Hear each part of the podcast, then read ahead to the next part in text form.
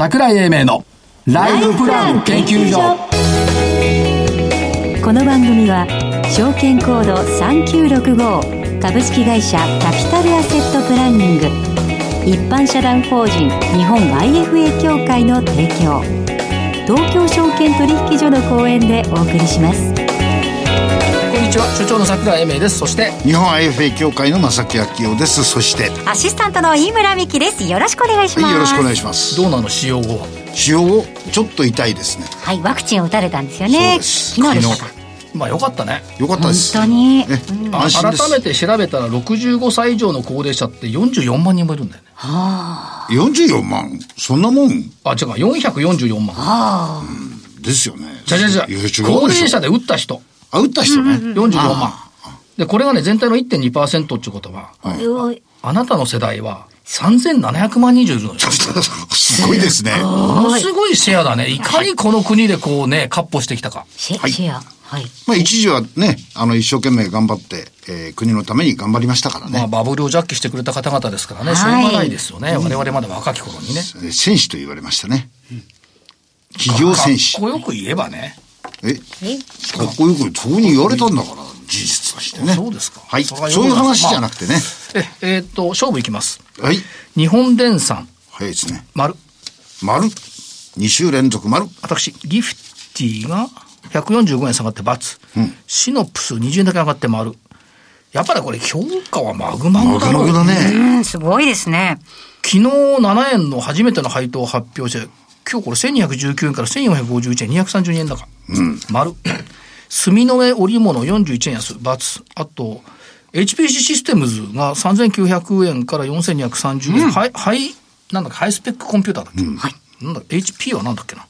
ハイパフォー、ハイパフォーマンスコンピューターだ。はい、富岳だっけ？はい。なんかしなきゃ上がってるよ、この。だ丸3つ。なんか知らないけどね。ま、丸3つ、バツ2家。はい。で、まさきさん丸1家。だから、あと使用後の勝ち。使用後の勝ち。はい。ありがとうございます。えー、今週はですね、えっ、ー、と、デザインからブランディングへっていうことで、グッドパッチ。えー、再度登場で、はい、また言われますけど、先に言っときます。はい。えー、えー、と、資金調達が一、えー、一段落して、えー、成長過程に入れたかなという感じがしているというふうに思います。はい、以上。グッドパッチ。はい。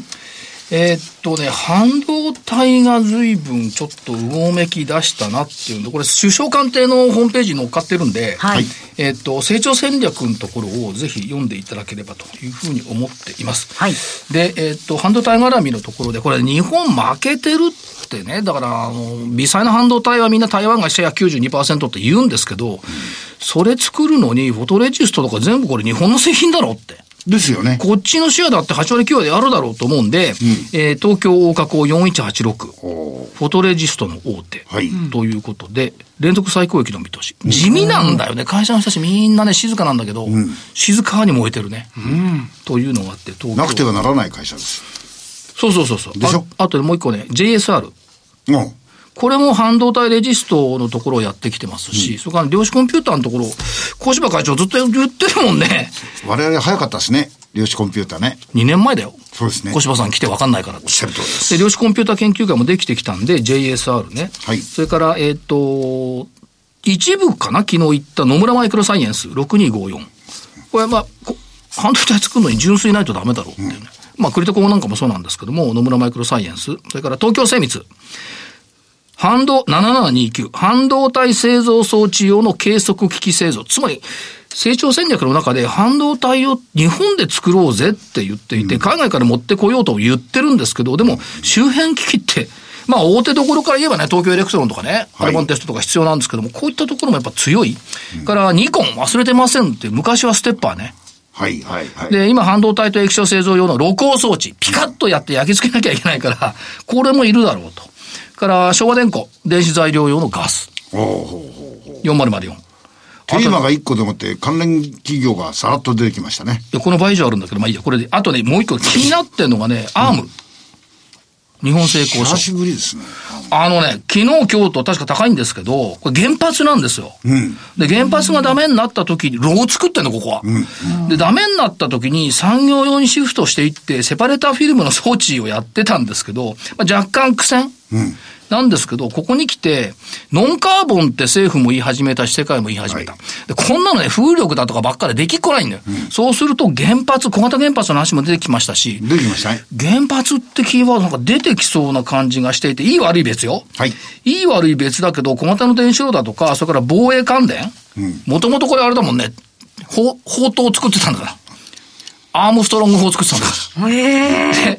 だからアームって言うんですけど、防衛でしょ、はい、それから、えっ、ー、と、セパレーター今やってるか、水素絡みっていうところ、このアームのね、動きっていうのは産業用に移行したの、してからもう10年近く経つんですけど、はい、なんかね、原発の頭の中を行ったり来たりするっていうところが、なんか気にかかる。高成長企業に変貌するかどうかってとこですな。だあの、うん、経産省もね、うん、夏は電気大丈夫だけど冬は危ないよとか、なんか、三味線を引いてるのよ、煙が。なんかさ、で、自民党の部会はさ、やっぱ原発必要だよとか言い始めたから、いい悪い別よ。はい。なんかそういうところがちょっと頭に引っかかった。ということで、この後本日のゲストのご登場です。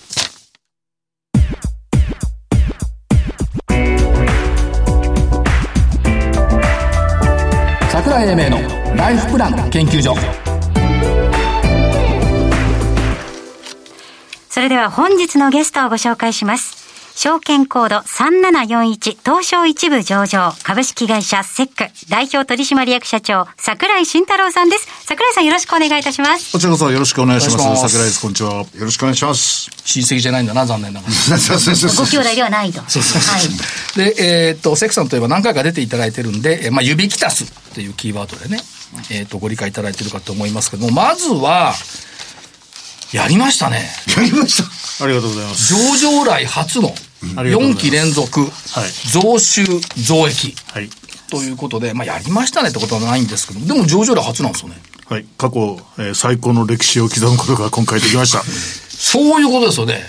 で、えっと、今期も、あの、見通しを見ていると、えー、っと、増収増益見通しですよね。はい。ということは、受注残等々から勘案すると私が勝手に、うん、5期連続増収増益に向かって突っ走っているということでよろしいですか？はい頑張りたいですね。頑張ります。まだ見通しですからね、えー、まあ毎年保守的な見通しを出していただけるんで どうなのかなというところはございますがっていうところです。あと、受注、今ちょっと触れました。受注はやっぱりあの安定的に増えているっていうところでよろしいんでしょうか？はい。えっ、ー、と、受注及び受注残は、えっ、ー、と、しっかりと、えー、過去最高を、えー、取ってます。ということと、あと、あの、比率がちょっとずつこれ変わってきているなと思うのが、えっ、と、宇宙先端システム分野と社会基盤システム分野が大幅にこれ増加してきているなという印象を受けるんですが、間違ってないでしょうか？はい。えっ、と、その通りです。あの、うちはあの、社会の安全と発展に、まあ、かけがえのない一流のソフトウェア会社になろうということで、うん、4つのビジネスフィールドに分かれてます。で、はい、今おっしゃってた、宇宙先端システムが売上の4割、はい。えー、社会基盤システムが売上の3割、えー、残りのモバイルネットワーク、それからインターネットが、えー、それぞれ半分ずつで、えー、15%ずつという、そういう、えー、売上構造になってます。この、えー、宇宙先端システムが、えー、伸びています。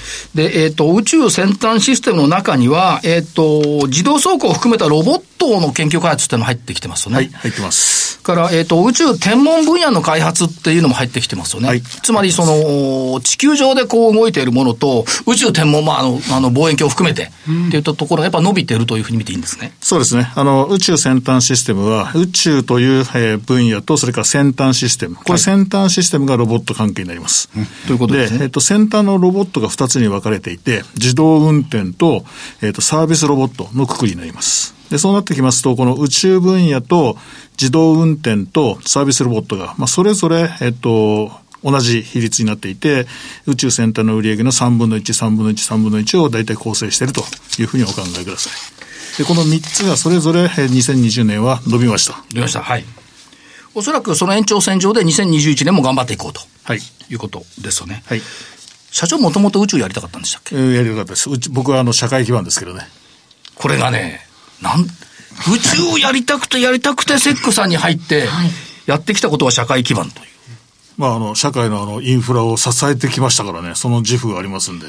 それからもう一つ伺いたいんですが、その社会基盤のところですが、医療を含めた観光庁系の開発が好調だ。という記載がありました。はい。これはどんなところって想像しておいたらよろしいですか？えっ、とですね、えー、医療系に関して、観光庁に関しては、えっ、ー、と、公開されている情報ですので、一番あの、えっ、ー、と、医療系で売り上げているのは観光庁の PMDA になります。PMDA ってあの、いろいろこう、この薬は新薬はあだこうだ、うんだうんだって認可するところの、も入ってるところですね。そうです。おっしゃる通りです。あの、医療機器関連の、えっ、ー、と、まあ、あの、チェックをするようなところの、えっ、ー、と、機構です。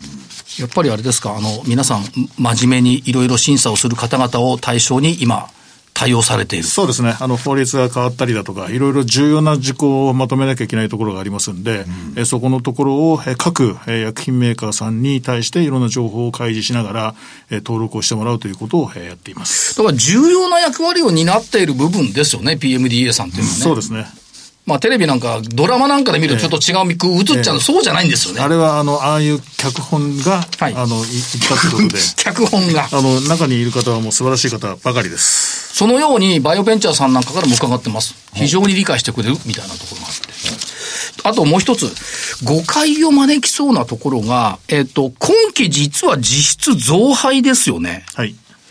前期が、えっ、ー、と、普通杯が53円、で、記念杯が20円だったんで、通期70円だったんですが、はい、えっ、と、今期の見通しとしては、57円配当。はい、前期は53円ですから、はい、えっ、と、あと4円増配。というので、表面上見るとね、73円が57円だから減、減配になってるじゃないかって、見るかもしれないけど、普通配としてはこれ増配、うん、こういう理解でいいですね。え、前期あの20円というのは、えっ、と、50周年の記念配当ですね。はい、で、53円で足して73円。今期は4円、あの増配しまして、えっ、と、57円ということになりました。はい、そして、えっ、と、業績面というよりは、今後の展望を。そう。これが興味ある。伺っていきたい。ということですが、まあ、注力分野は IoT、AI、ロボット。っていう見方でよろしいですか？はい、その通りで結構です。で、例えばの話ですが、えっ、と、解説明書なんかを拝見していると、駐車場混雑状況判断サービスというのが、新たに導入されました。はい。これ確かに駐車場満車になってても中空いてるとかありますよね。ええ。あのそうなんですけどね、もともとそういうところっていうのは、例えば大きなあの高速道路のサービスエリアは設置されてるんですよ。はい、ただそれは、えおのおの駐車場のスペースにセンサーが入ったりだとか、はい、ものすごい高価な、え初期投資が1億、2億かかるところなんですよ。まあ、そこに対して我々はカメラ1台で、大型エリア、えっと、普通車エリア、まあ、上り下り、はい、4つのエリアをカメラ4台でカバーできますよという、これを、えっと、サービスとして提供し始めたと。あの、ある意味ちょっと価格破壊的なところがあって、はい、えー、ほほぼほぼ、えー、全部のところに入れられるんじゃないかなっていうふうに今考えてます。まあ、その中で、去年から1年、えっ、ー、と、えー、テストをしてもらってまして、えっ、ー、と、まあ、あの、そろそろあの、合格印が出て、追加発注というのが、えー、来ます。で、これあの、えっ、と、高田さんなんで、えっ、と、基本的には入札になりますけれども、まあ、ここのところは、えー、我々の、えー、特殊な技術があるということで、これをしっかりと取っていきたいなとストックとして成長させたいなとは思ってます。今社長カメラ1台っておっしゃいましたよね。ええ、で、えっ、ー、と、そのカメラの画像をもとに、ここがかっこいいんですよ。事前に学習した AI モデルと独自のアルゴリズムを利用して混雑状況を判断する。うんこれはね、あの、いろいろやりました。あの、えっ、ー、と、お客さんと一緒に、えー、やりながら、えっ、ー、と、全体的にあの、正しくちゃんと表示できるかってことを随分検証して、うん、もうパーフェクトでしたね。パーフェクトパーフェクト。パーフェクトだったので、もう価格が全然、片や何億円、片や数百万円ですからね。社長、もうちょっと高くしといてそう。それはね、それはね、現場に俺が言いました。言いました？お前バカか。相手が数億なんだから、こっちは数千万にすれば、お前。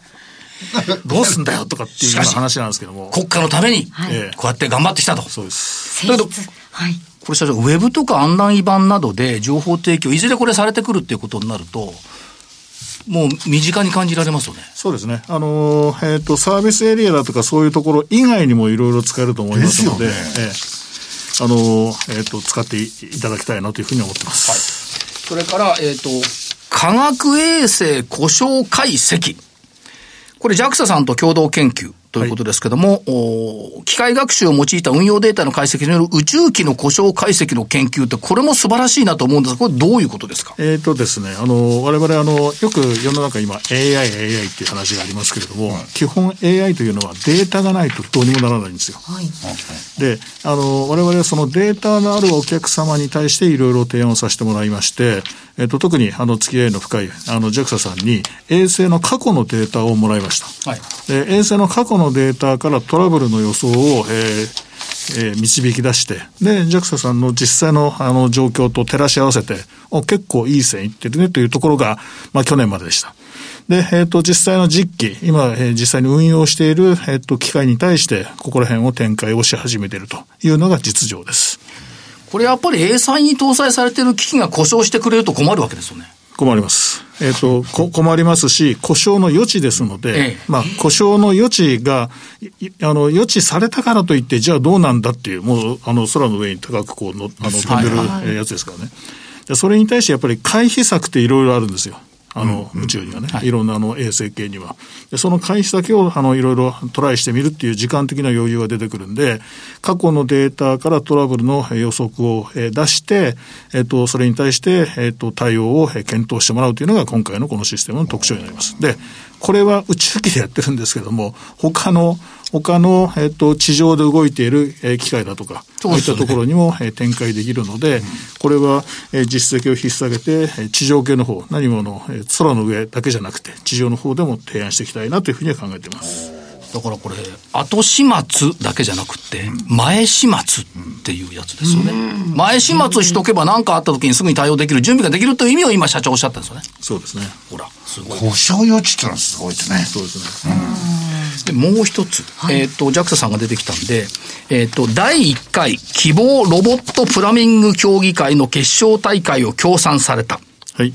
この意味合いはどうなんでしょうか？えっ、とですね、実際には、えっ、ー、と、NASA が開発しているアストロ B という、あの、無重力で動く可愛いロボットがあるんです。はい。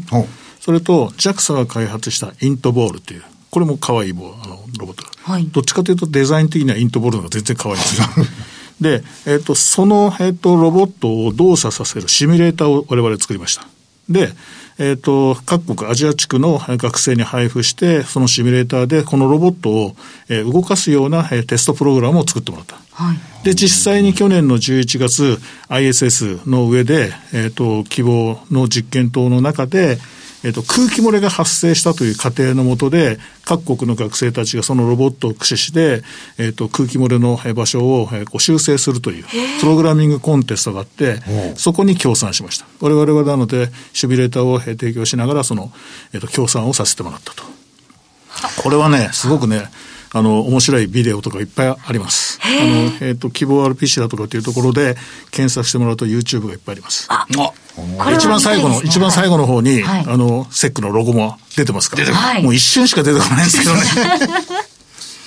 で、えっと、若干絡んできますけども、おっと、お JAXA と共同で宇宙ロボットに関する論文発表を、え3月6日から13日の間に、これ、ウェブで発表されたとい。うことですけども、はいはい、ここから先行くと難しいんですけど、はい。要するにロボットのソフトウェアが宇宙に持っていくと、うまく作用しないこともあるから、これをミドルウェアで修正しようっていう話ですか？そうですね。あの、その通りだ、えー、解釈してもらって構いません。えっ、ー、と、地上で動作するのとはやはり、あの、無重力で動作するのは全然違いますから、うん、どうやって動かすのよとか、はい。ちょっとした気流でロボットくるくる回り始めますから、それをどう制御するかとかっていうところを、えっ、ー、と、一から作るんじゃなくて、ミドルウェアでちゃんとカバーできるようなプラットフォームがあるといいねと。まだまだ、あの、えっ、ー、と、スタートしたばっかりですけどね、これから、え楽しみな技術になってくると思います。より効率的に宇宙ロボットを開発できる環境の構築に取り組んでいますということですから、はいはい社長のお話聞いてるとなんか宇宙がね、ものすごい身近になってるんですよ。そう。で、逆に言えば将来的には例えばその宇宙っていうことがあれば、海底っていうのが出てくるんでしょうね、きっと。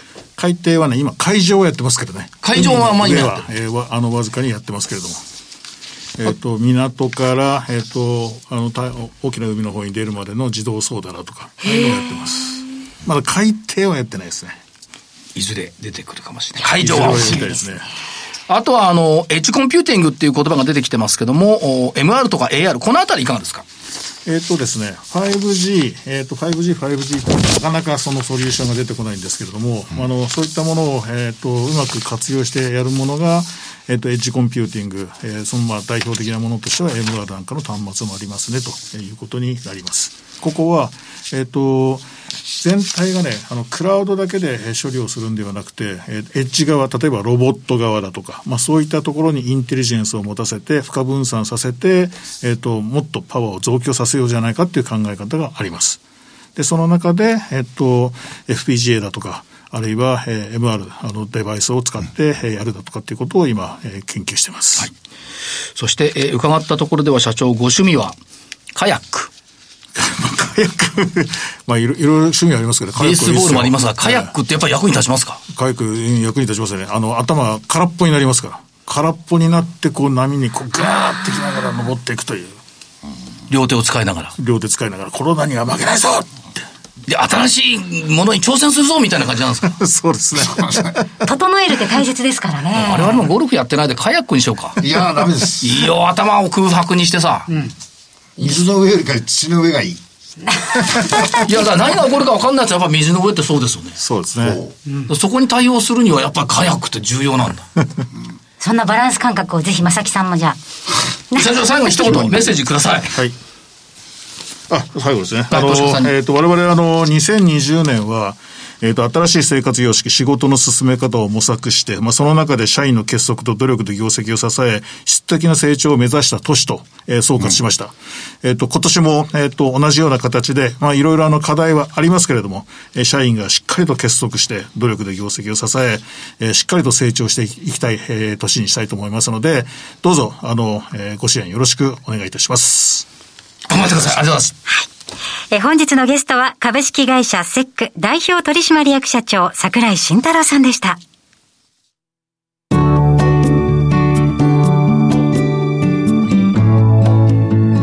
今週のライフスイート。さて、6月のライフスイートのコーナーでは、FP アソシエイツファイナンシャルサービスズ株式会社 IFA の荻野義彦さんに、えー、お越しいただいてですね、資産管理システムの活用についてお話しいただきます。荻野さんよろしくお願いします。どうぞよろしくお願いいたします。よろしくお願いします。はい。えっと、資産管理システムについて伺えるということなんですが、これは一体どんなシステムについてのご紹介なんでしょうか？はい。こちらですけども、あの、私があの活用しているシステムで、はい、ウェルスマネジメントワークステーションというシステムがあります。はい。富裕層向けの資産管理システムです。またちょっと特色が違うんですか？そうでしょうね。まあ、各システム会社によって中身が違いますから。はいはいはい、はい、まあ、私もこのワークステーション活用させていただいてます。はい。一体どんなことができるんでしょうか？これ、荻野さんに聞きましょう。ああ、荻野さんよろしいですか？はい。えっと、皆さん逆にですね、普段健康診断とか、はい、あの、人間ドックとか受けられることってありますか？私なんて高齢者ですからね。はい毎年受けてます。そうです。はい。大事ですよね。自分の状態をチェックするというのは。はい。ウェルスマネジメントワークステーションも、まさに今お話しさせていただいた健康診断とか人間ドックに当たるようなものなんです。はい。あの、皆さん保有されてる資産って実は分かっているようで分かっていないんですね。はい。お金だけじゃないですもんね。お金だけじゃないんですね。いろんなものが皆さんあるんですけども、そういうものをですね、実はこのウェルスマネジメントワークステーションにつなげてあげると、お客様の財産が、まあ、レントゲン写真のように、はい、あの、スパッと全部分かってしまうっていう、こういうシステムなんです。ですからまあ、先ほど言ったようにですね、財産ドックっていう多分表現が一番正しいと思います。はあ。財産ドックはい。わかりやすい。人間ドックならぬ財産ドック。うん。何が出てくるんですか、これ？これはですね、いろんなものが出てまいります。通常は預金がありますよね。はい、預金。それから有価証券、株債券ですね。はい、投資信託、うん、それから不動産。はい、自分のお家、もしくは、あの、投資している不動産ですね。はい、それから自社株式、人に貸しているお金、あとは投資している太陽光発電とか、皆さんいろんなものが出てまいりますね。多岐にわたりますもんね。はい、どこに行ったか分かんないようなものが、うん、で、皆さん、あの、そういうものを持っているんですけども、個々にはその都度その都度意識して購入されたりしてるんですけども、うん、もう何十年も人生、あの、過ごされるとですね、それがわからないと。そういう状態になってしまうことがあるんです。なるほど。それでこのシステムを使って、その、あの、まず中身の把握ですね。それができるのがこのシステムの良いところです。医者に行くと診断書みたいなもんですそうです、そうです。診断書みたいなものです。はい。そこから。はい。今度はですね、皆さん今度お医者さんのとこに行くとですね、その診断書が出てきますよね。はい、それについて、今度はいろんな数字があるんだけども、どこがどうなんだっていうことの、今度は判断になってくるわけですね。ガンマなんとかとか言われてもわかんないですもんね。はい。お医者さんがやる役割を、はい、それをあの、金融の面でやるのが IFA の役割なんです。なるほど。はい、で、IFA がその出てきた数字を、まあ、分析をしてですね、お客様に分かりやすく伝えて、うん、で、どこがこの資産のところで問題があるんだと。例えば納税資金がないとかですね、そういうところのあのサポートをするのが IFA の役割になっています。そうすると、その診断書を見て、処方箋書いてくれる。はい、そうです、そうです。おおおおそうです。治療プロセスを全部見せてくれるわけですね。はい。で、これですね、あの、今度診断が出ると、今度はですね、じゃあ何をしなきゃいけないかっていう、はい、それが今お話しいただいたですね、処方箋の話になってきて、はい、この分析もですね、こうすることによって、もう少しあの納税資金多くしましょうねとか、うん、逆にちょっとこれ相続税多く払いすぎになりそうですから、少し対策しましょうかとか、はい、そういう処方箋をかけるあの、ものになってまいります。なるほど。はい。わかりました。この資産管理システムを活用してアドバイスをいただける、はい、ということですね。はい、はい。ありがとうございました。えー、来週も IFA の荻野義彦さんにお話を伺ってまいります。荻野さんありがとうございました。どうもありがとうございました。それではここでお知らせです。株式会社キャピタルアセットプランニングは、金融機関に最先端のシステムを提供しております。証券コードは3965、39老後。フィンテックにより、日本人の豊かな老後と円滑な相続、事業承継を創造することをミッションとしております。国内42社の生命保険会社のうち、2社に1社が当社のシステムを利用し、政府の設計から申し込み、契約締結に至る政府販売プロセスをペーパーレスにより実現しております。また、障害資金繰りをスマホで予想するライフプランアプリ、資産家向け相続財産承継システムを開発提供しております。証券コード3965、39老後。キャピタルアセットプランニングは、フィンテックによって人生100年時代の豊かな老後を実現いたします。資産運用の目標設定は、人それぞれにより異なります。個々の目標達成のために、独立、中立な立場から、専門性を生かしたアドバイスをするのが、金融商品仲介業 IFA です。一般社団法人日本 IFA 協会は、企業 IR 情報を資産運用に有効活用していただくため、協賛企業のご支援のもと、この番組に協力しております。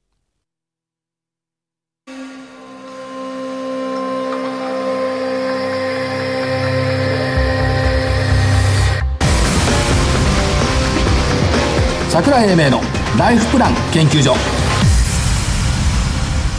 この番組は証券コード3965株式会社キャピタルアセットプランニング一般社団法人日本 IFA 協会の提供東京証券取引所の講演でお送りしました。なお、この番組は投資その他の行動を勧誘するものではありません。投資にかかる最終決定はご自身の判断で行っていただきますようお願いいたします。なんか日常が戻ってきた感じがして、さっきね、飛行機の切符の予約をしていたのよ。はい。福岡とかさ。はい。はい、ああ、2ヶ月ほど遊んでいたけども、ようやく2021年度がやってきたみたいな。お活動開始？活動開始。およかったですね。で、えっ、ー、と、福岡じゃないけど、6月22日火曜日、えっ、ー、と、読売ホール。えー、ニューアートホールディングスの白石会長と IR の対談ということで、これ日本証券新聞主催なんでホームページを見てください。はい。から、遠征は今期初なのが7月2日金曜日、名古屋。えー、デルタフライファーマの江島社長と、あと、昭和薬品の藤原社長、両方対談と思いますけども、うん、えっ、ー、と、私の講演ということで、えっ、ー、と、ようやく2021年がやってきた。うん、いいな、あの飛行機を予約するって。コロナ早く収まってほしい。ライブ、うんと取れたよ。1番だと席がよかったですね。ということで、えー、1番がさファーストじゃないんでビジネスなんでそれで、はい、所長の桜井英明そして、ま、日本 IFA 協会の正木明そしてアシスタントの井村美樹でした。それでは来週のこの時間まで。ごきげんよう